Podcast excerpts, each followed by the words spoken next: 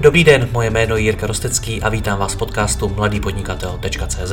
Od roku 2015 vám každý týden přináším nové rozhovory o podnikání, osobním rozvoji a marketingu. Všechny najdete nejen zde jako audio, ale i jako video na webu www.mladýpodnikatel.cz.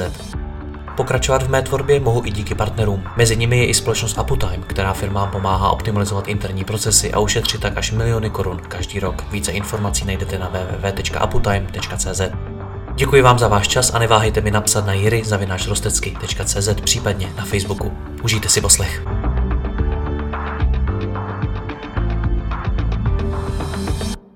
Dobrý den, mým hostem je tentokrát Roman Hřebecký, ten v minulosti pracoval jako redaktor, copywriter a obsahový strateg, až nakonec spolu založil designové studio Pábení.cz, které dnes organizacím pomáhá měnit se zevnitř a s designem služeb. Roman, já tě zdravím, ahoj. Ahoj Jirko. Ty jsi mi před natáčením prozradil, že dneska nemáte moc velký problémy s cashflow. Spousta agentury, eh, nebo spousta agentur, jako jste vy, ale má. Tak proč vy ne? Jo, protože máme dlouhodobý projekty. Máme projekty, které byly zarámované už dřív a, a my vlastně jako dlouhodobě nějakým způsobem rozvíjíme.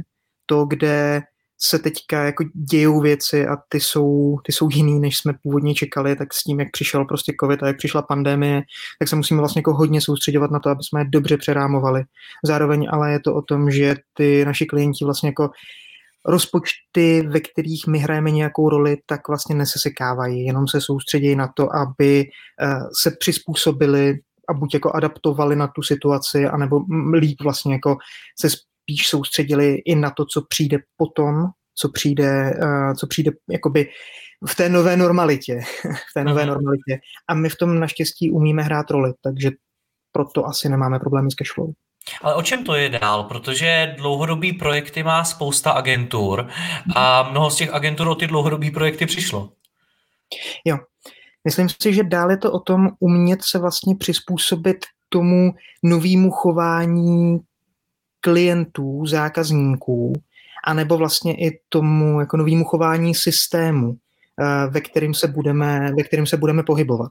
Protože, že jo, jako ta změna, která přijde, tak se bude týkat Eh, ta se dotkne jako mnoha úrovní, jak už to bude jako nějaká geopolitická rovina, kde se budeme bavit o tom, že si jako státy budou víc chránit to svoje vnitřní, to svoje vlastní, co si budujou a může to začít třeba jako v oblasti turismu, kde prostě jako ten lokální turismus poroste, ale nejenom jako taková ta samostatnost a soběstačnost na úrovni i jako státu v momentu, kdy budou uzavřenější hranice nějakou dobu, tak bude hrát velkou roli bavíme se o nějakých makroekonomické, makroekonomické situaci, protože se tady bavíme o tom, že uh, bude jako limitovaný přístup k nějakému kapitálu.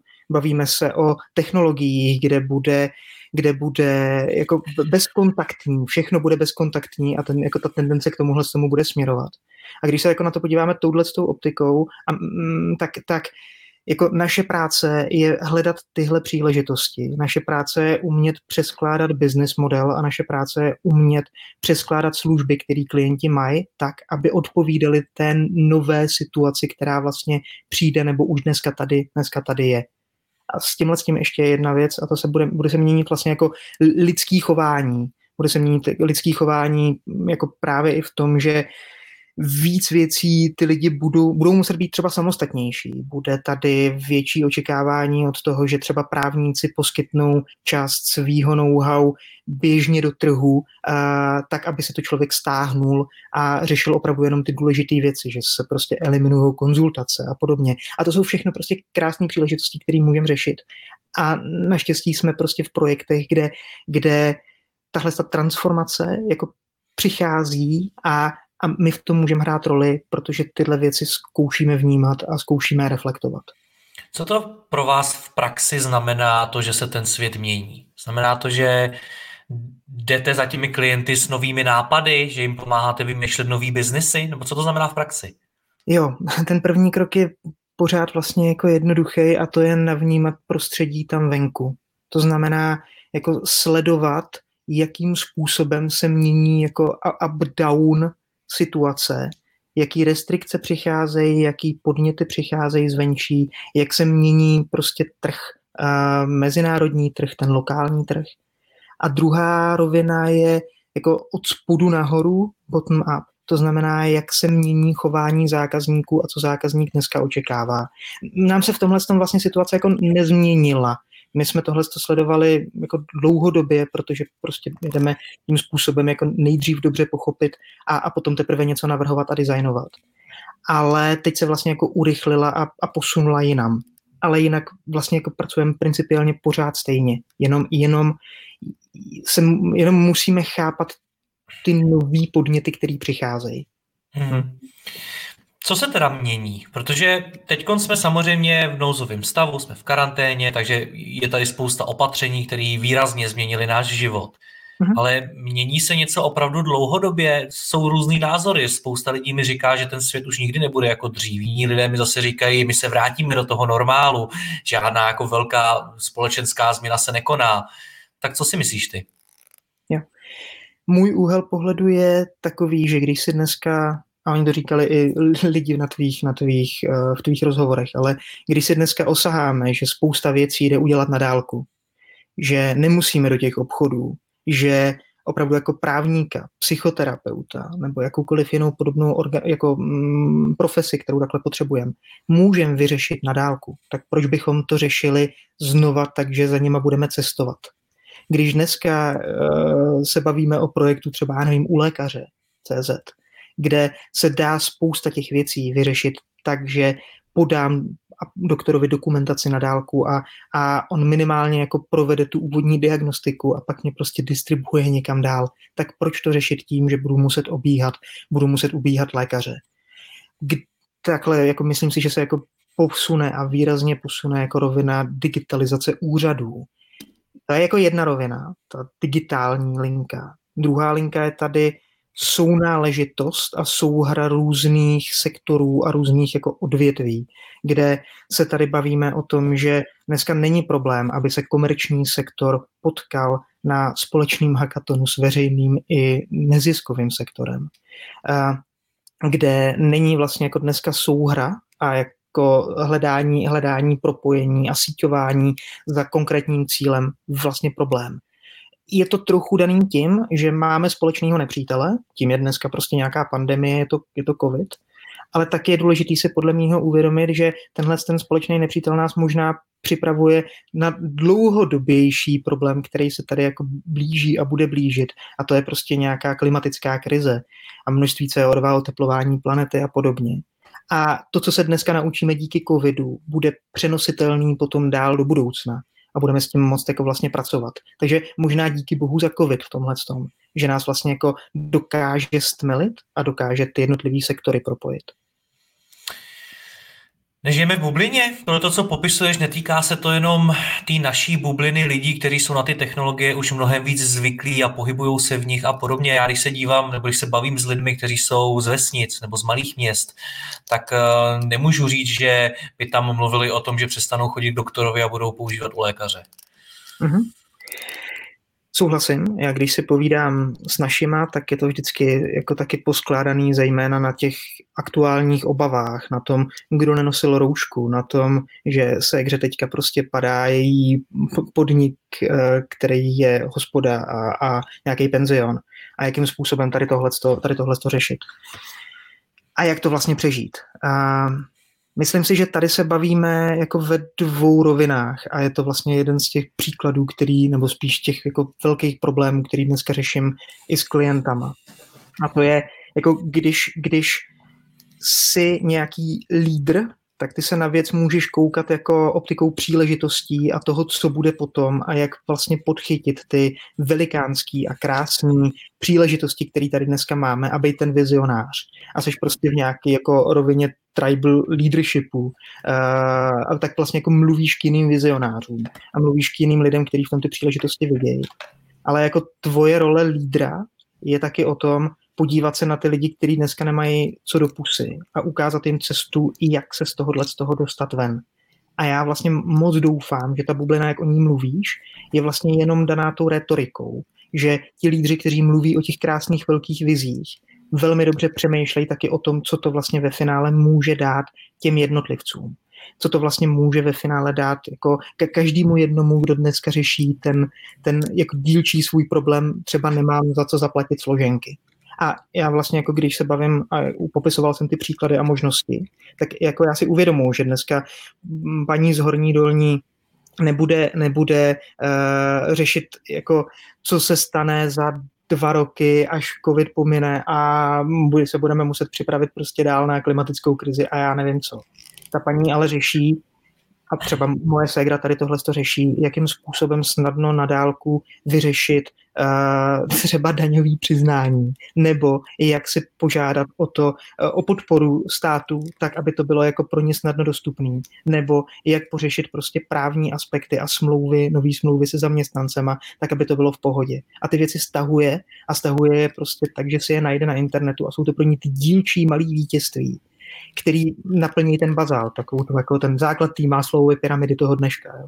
A, hmm. a, a myslím si, že to, že to prostě není bublin, jenom je to jiná míra jako, jakoby vizionářství a těch aktuálních potřeb.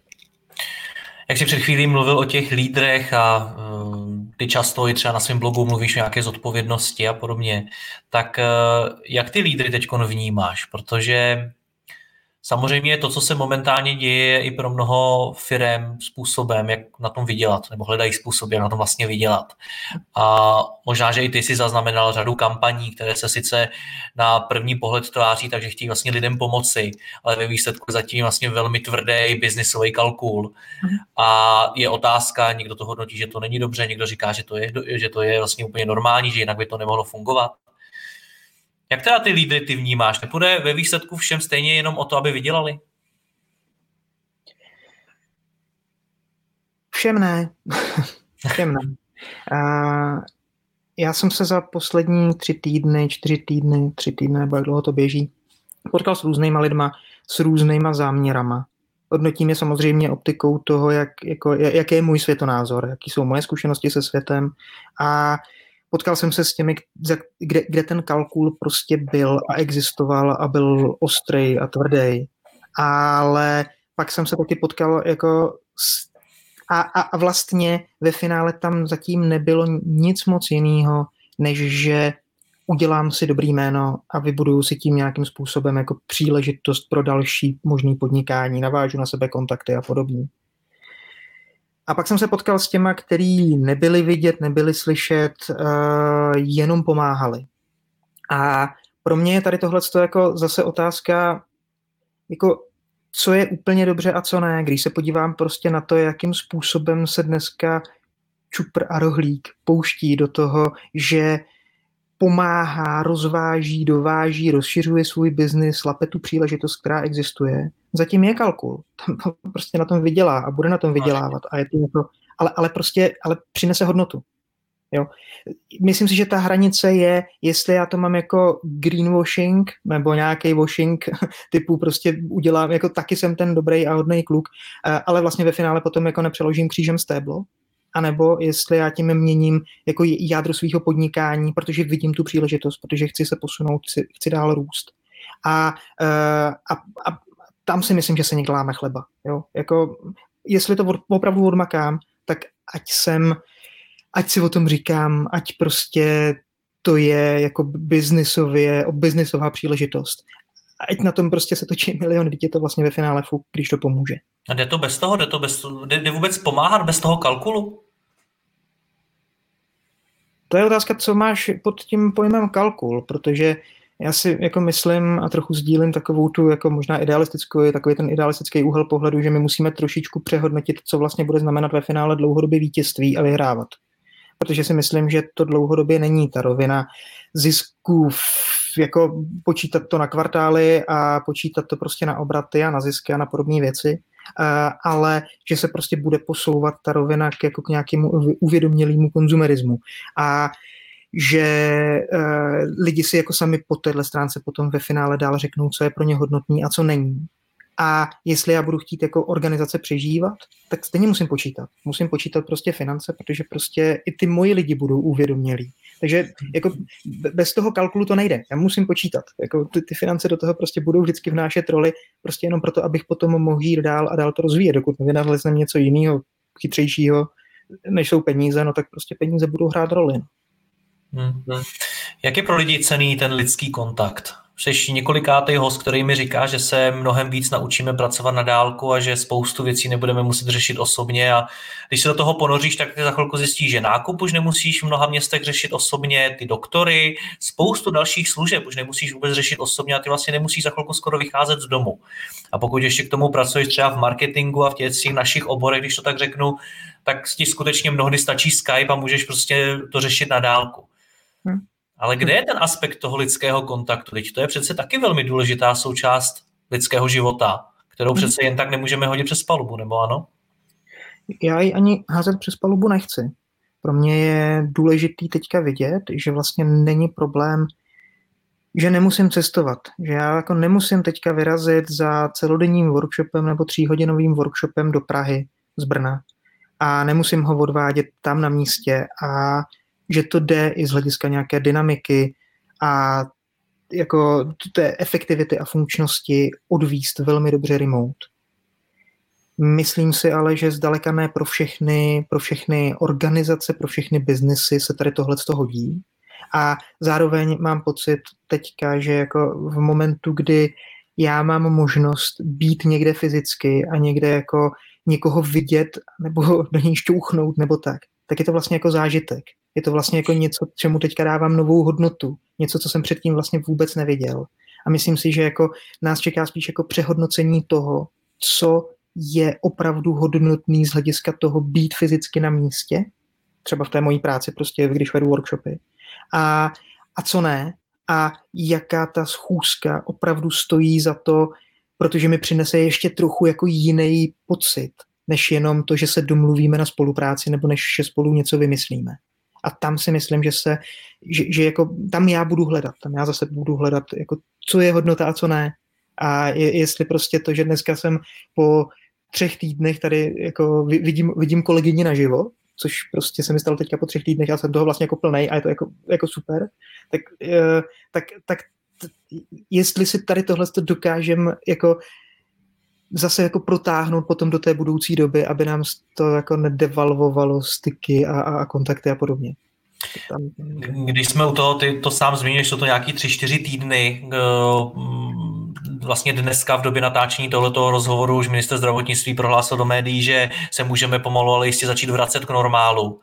Tak i kdyby to teď trvalo ještě několik týdnů, tak eh, je to dostatečný čas na to, aby se skutečně uděli, udály takhle velké změny, o jakých mluvíš? Aby to vydrželo dál, aby jsme se velmi rychle nevrátili k tomu normálu?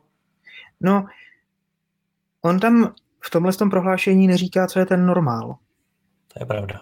A je pro mě velká otázka, jak to vlastně myslí, protože ta obava z toho, já, já vlastně teďka nevím, já jsem poslední měsíc s našima, protože jsou to jako vlastně starý lidi, na, v kontaktu jenom po telefonu a po Skypeu. A vlastně nevím, kdy se za nima vydáme, protože jsme, jako my jsme mladí a jsme vlastně v pohodě, ale oni jsou starí a můžou umřít. A já vlastně nevím, kdy se za nima vydám. A budu se vždycky bát a možná se s nima budu potkávat na louce přes roušku. A jenom abych je viděl prostě naživo. Dneska jako našim jako rodičům, e, teda respektive prarodičům jako od, od, od Jany, od ženy, e, tak vlastně jako těm posíláme dobroty a věci takovým jako kladkostrojem do druhého patra, uh, aby z toho měli naši kluci zážitek, jako moje děti, aby z toho měli zážitek ty prarodiče. Pak si takhle zamáváme a tím to zhasne. A já nevím, kdy se tohle to změní a kdy zebereme tu odvahu vlastně jako jít někam dál a přejít přes ty dveře.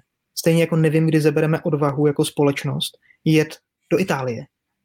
Uh, a kdy vlastně jako pro nás nebude divný jít do obchodu. Já nevím, jestli jsi byl teďka někdy naposled jako v obchodě, ale hmm. můj pocit z tohohle z toho je, hej, tyjo, já tady všude koukám, jak se co nejméně dotknout věcí, koukám, jestli na mě náhodou někdo nenakejchá nebo neprskne, snažím se jako vyhýbat ty nejméně exponované uličky. Tohle to přece jako není otázka návrat do normálu, co, co bude znamenat? A jak si to ten minister představuje, čert ví, to já nevím. Ale podle mýho ta normalita bude jiná. Hmm. Vy jako pábení jste hodně remote firma, že jo? No teď už jo. Ale byli jste i předtím. My jsme byli předtím hodně remote, mm, používáme Basecamp, používáme prostě Mira, používáme různý, různý nástroje pro tuhle tu práci. Máme dva oddělený týmy, hodně varíme jako home officeové věci a podobně. Tam jsme remote byli. Tam, kde jsme remote tolik nebyli, byla práce vyloženě u klientů, kde jsme hodně jezdili a dělali workshopy a dělali tam prostě ty lepíkový zdi a, a podobné věci. Hmm. No nicméně, jak dlouho jste se to učili? Protože teď to vidíš sám, to v podstatě přišlo na všechny firmy z ničehož nic a najednou jsme se všichni museli naučit být remote. Uh-huh. Uh, museli jsme se naučit řídit zaměstnance na home officech a podobně. Tak jak dlouho jste se tohle z toho historicky učili vy? Od začátku. Jako být a mít jako šanci sáhnout si po workshopových nástrojích, které jsou vzdálený, umět odvízt design sprint, pětitýdenní nebo pětidenní prostě workshopovou kládu jako na dálku, tak to se učíme vlastně od začátku, co jako existuje. Akorát jsme, nemě, nemám pocit, že bychom se to učili jako vědomě s tím, musíme být remote.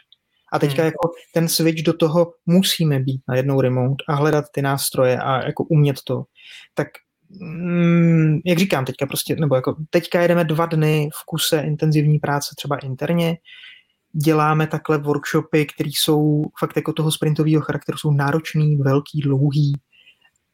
Je potřeba je jako s nima dobře pracovat z hlediska nějaké dynamiky, z hlediska toho, jak to dobře nakoumat, aby ty lidi to neutavilo, aby nebyli unavený. A tohle to si očucháváme ale jinak ty nástroje samotné nejsou tak těžký a jako naučit se ty principy si myslím, že už teď si myslím, že po třech týdnech, dvou týdnech to umíme.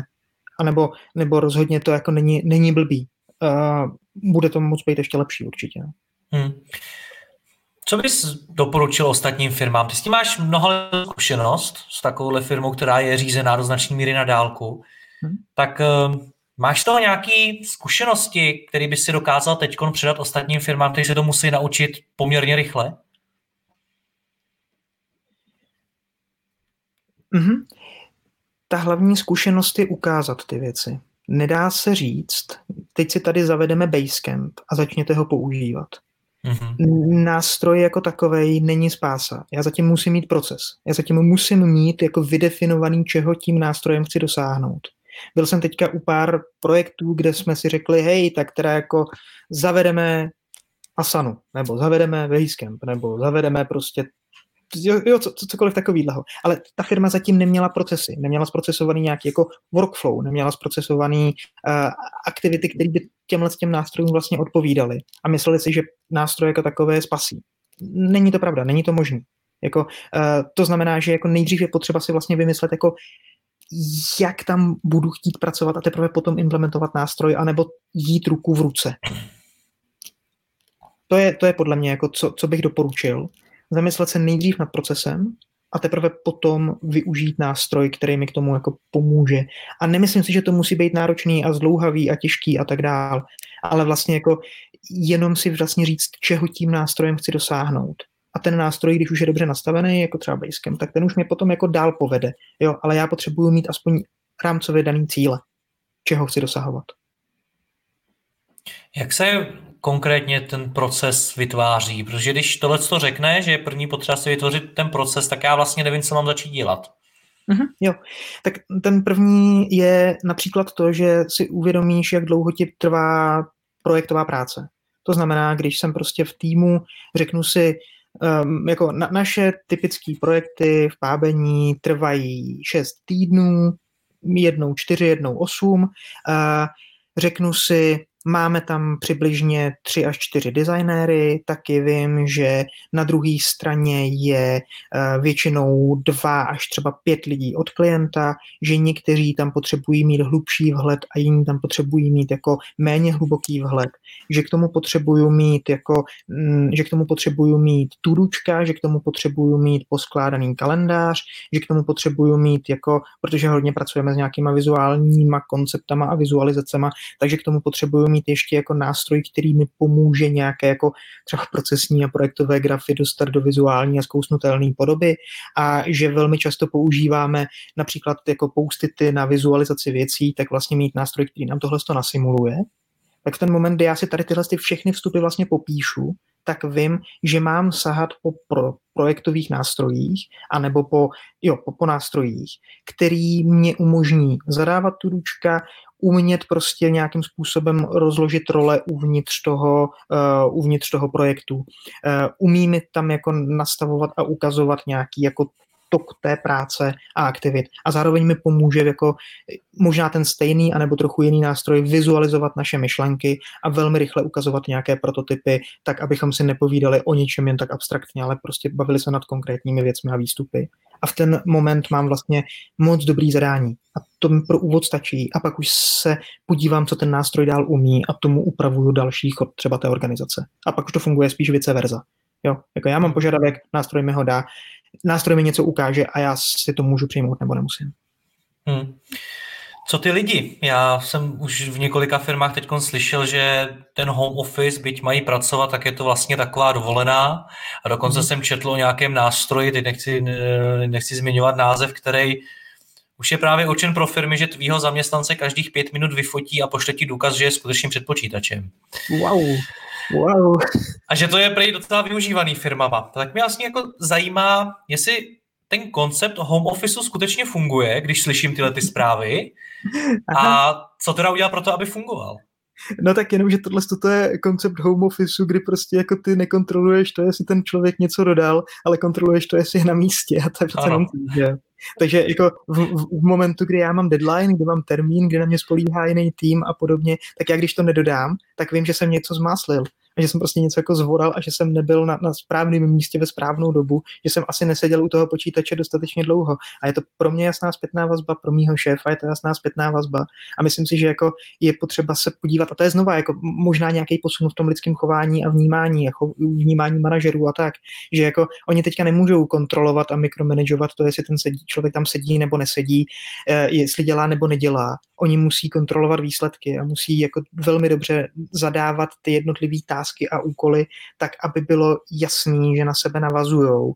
A už se to nedá dělat úplně jako na pankáče. Už je potřeba opravdu jako mít ten jako projekt dobře nastavený tak, aby tam byly průběžné čeky, aby tam byly jako, aby, abych jako nečekal po 14 dnech, že, uh, že mi někdo něco dodá a po 14 dnech přijdu na to, že se na to prostě jako vykašlal, ale mít jako průběžný čeky průběžné práce. Ale ne toho, jestli tam sedím nebo nesedím, protože teďka já tady můžu jako si, nevím, koukat do na Pornhub a, a ty to ani neuvidíš, že jo. To je jako... To, to... Doufám, že neděláš teda, ale Ne, ne, ne, to, to, ne. ale, ale, ale jde o to, že, že jako myslím si, že ten switch v těch hlavách musí být, soustředíme se na dodávku, nesoustředíme se na kontrolu toho, jestli někdo někde je a, a někde stojí nebo ne. A, a, a to, je, to je těžký. To si myslím, že jako může být velmi, velmi náročná změna, protože ono kontrolovat, jestli někdo někde sedí, je jednodušší. Je výrazně jednodušší, než kontrolovat, jestli plní relevantní výzvu v relevantním čase, hodnotnou pro tým nebo pro klienta nebo pro kohokoliv dalšího. Ale o, o čem to teda, Romane, je, že to je jednodušší? Je to o tom, že i ti manažeři vlastně neumí plánovat ty projekty? Já kdybych chtěl být zlej, tak řeknu, že se možná úplně často nezamýšlej nad tím, že če, co vlastně má být ten závěrečný výsledek čeho mají vlastně dosáhnout. Že si jasně nevydefinují ten cíl, ke kterému mají dospět. A že si ho, i když si ho vydefinují, tak to neumějí rozpadnout na dílčí výzvy, kde si ověřují, že k tomu dospívají. To si myslím, a to kdybych chtěl být jako zlej, když budu hodnej, tak jo, tak já vlastně hodnej asi být nebudu. Ne, nechci být hodnej. Uh, myslím si, že to je tímhle. Myslím si, že to prostě neumí rozpadnout. Že, že si jako neumí vydefinovat finální cíl a vlastně říct, co jsou dosažitelné mikro, mikrokroky, tomu, k tomu dosažení. Okay. A v ten moment, jakmile se tohle naučí, tak už to bude fungovat hezky. Že? Ale když mi někdo řekne, že někdo něco neumí, tak jsem docela rád, když dodám i to, jak se to dá naučit. Tak co by si ta, jako těm, těm lidem doporučil, aby se naučili, aby si přečetli, nebo nevím. Jo, a, aby si přečetli, no, aby si že jo, tak jako mým kladivem na všechno je, je HCDčko a designový přemýšlení. Takže eh, to, ta jako optika, na kterou já se teďka tady koukám, tak jakým způsobem vlastně řídit projekty pomocí jako rychlých iterací, pomocí rychlého ověřování, že práce, kterou dodávám, je užitečná nebo není. A v ten moment bych se jako dneska pro ty lidi, kteří můžou pracovat takhle projektově, chtějí pracovat remote a chtějí mít věci pod kontrolou, tak bych jim doporučil, ať se zasoustředí na knížky typu This is Service Design Doing, nebo uh, si jako nějakým způsobem načuchají metodiky growth hackingu, uh, nebo nebo opravdu třeba i design sprintů a, a podobně, ty jako rychlý iterační cykly, ať si, ho, ať si je naběhají. A vedle toho, ať se vrátí jako back to basics k nějakým stand-upům, kde si každý den ráno a večer řeknou, hej, tohle to mám za úkol dneska ráno, si to jako pojmenuju a večer říkám, hej, splnil jsem to, tady máte výsledek, pojďte si to čeknout. A druhý den zas a třetí den zas. Ať si prostě jako nastaví tenhle ten jako silný vojenský rychlej drill, který nikomu vlastně nebude ve finále vadit, protože všichni jsou dneska od sebe vzdálený a daleko. A tím pádem, když si přečtu, co dělá můj kolega a jestli dělá na tom samém, na, čem já, na, na čem já, tak to dá klid mě jako kolegovi i mě jako tomu nadřízenému. To hmm. jsou ty věci, kudy bych šel. Jak si myslíš, že je to všechno, co se teď děje, změní pábení? A to je dost dobrá otázka. Já si myslím, a nám už se to děje. My už jako, už teďka jsme do týmu museli říct, že, uh, že se zužujeme. A musíme se zúžit. A musíme se zúžit, i když se nám nějakým způsobem jako cash flow nekrátí. Ale musíme se zúžit prostě proto, že potřebujeme teďka mnohem víc jako univerzálnější lidi. Lidi, kteří jsou schopní jít dopředu a být na projektech lídrama a táhnout je dopředu. A vlastně jako převzít trochu té zodpovědnosti ze strany klienta a ukazovat mu cestu a mít ty oči jako široce otevřený. A, a vlastně jako trochu přijímat i tu zodpovědnost ze strany klienta. To je jako jedna rovina, která se nám děje. To je taková ta jako adaptační. Druhá rovina adaptační je velmi pravděpodobně bude tlak, a už to vidíme, bude tlak na cenu a my tam budeme muset, zatímco dřív jsme jako řešili ty věci máme tady jasně pojmenovaný projekt za takhle danou cenu, tak jako teďka budeme velmi pravděpodobně hledat příležitosti v nějaký rovině jako success a větší rovině partnerství na projektech, která bude, eh, která bude opravdu jako poskládaná, takže už neděláme jako ta, ten servis vyloženě, ale už jsme parťákama. A tam si myslím, že jako se teďka otevřou a už otvírají vlastně nějaké příležitosti.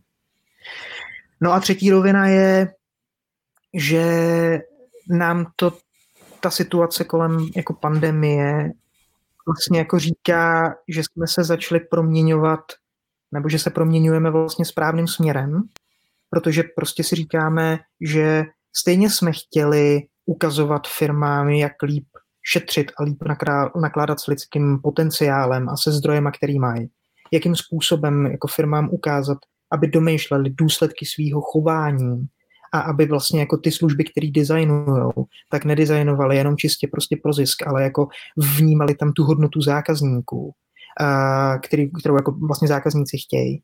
A, a když vidím, jako, co se všecko teďka děje jako v Česku a ve světě, jak prostě tady funguje jako fakt jako soudržnost, souhra, možnosti, což jsou vlastně jako myšlenky, které do projektů vnášíme a snažíme se o to jako vlastně dlouhodobě, tak mám pocit, že nám to vlastně tohle může pomoct uh, ty myšlenky jako prosazovat efektivněji a rychleji. Hmm. A, a může nám to otevřít novej, novej, jako no, nový možnosti.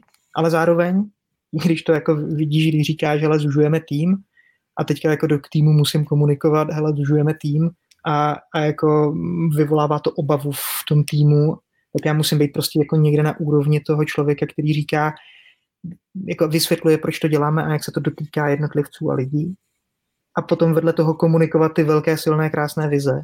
To si člověk jako přijde tak jako na, na houpačce, takže uh, je, je to takový jako vel, velmi, velmi náročný na zpracovávání a na zpracovávání emocí. Ale to jsou dva směry, které prostě dneska vidím. Vnitřní efektivizace, ale zároveň prostě jako otevírání krásných nových příležitostí, který jsem se snažil popsat. No.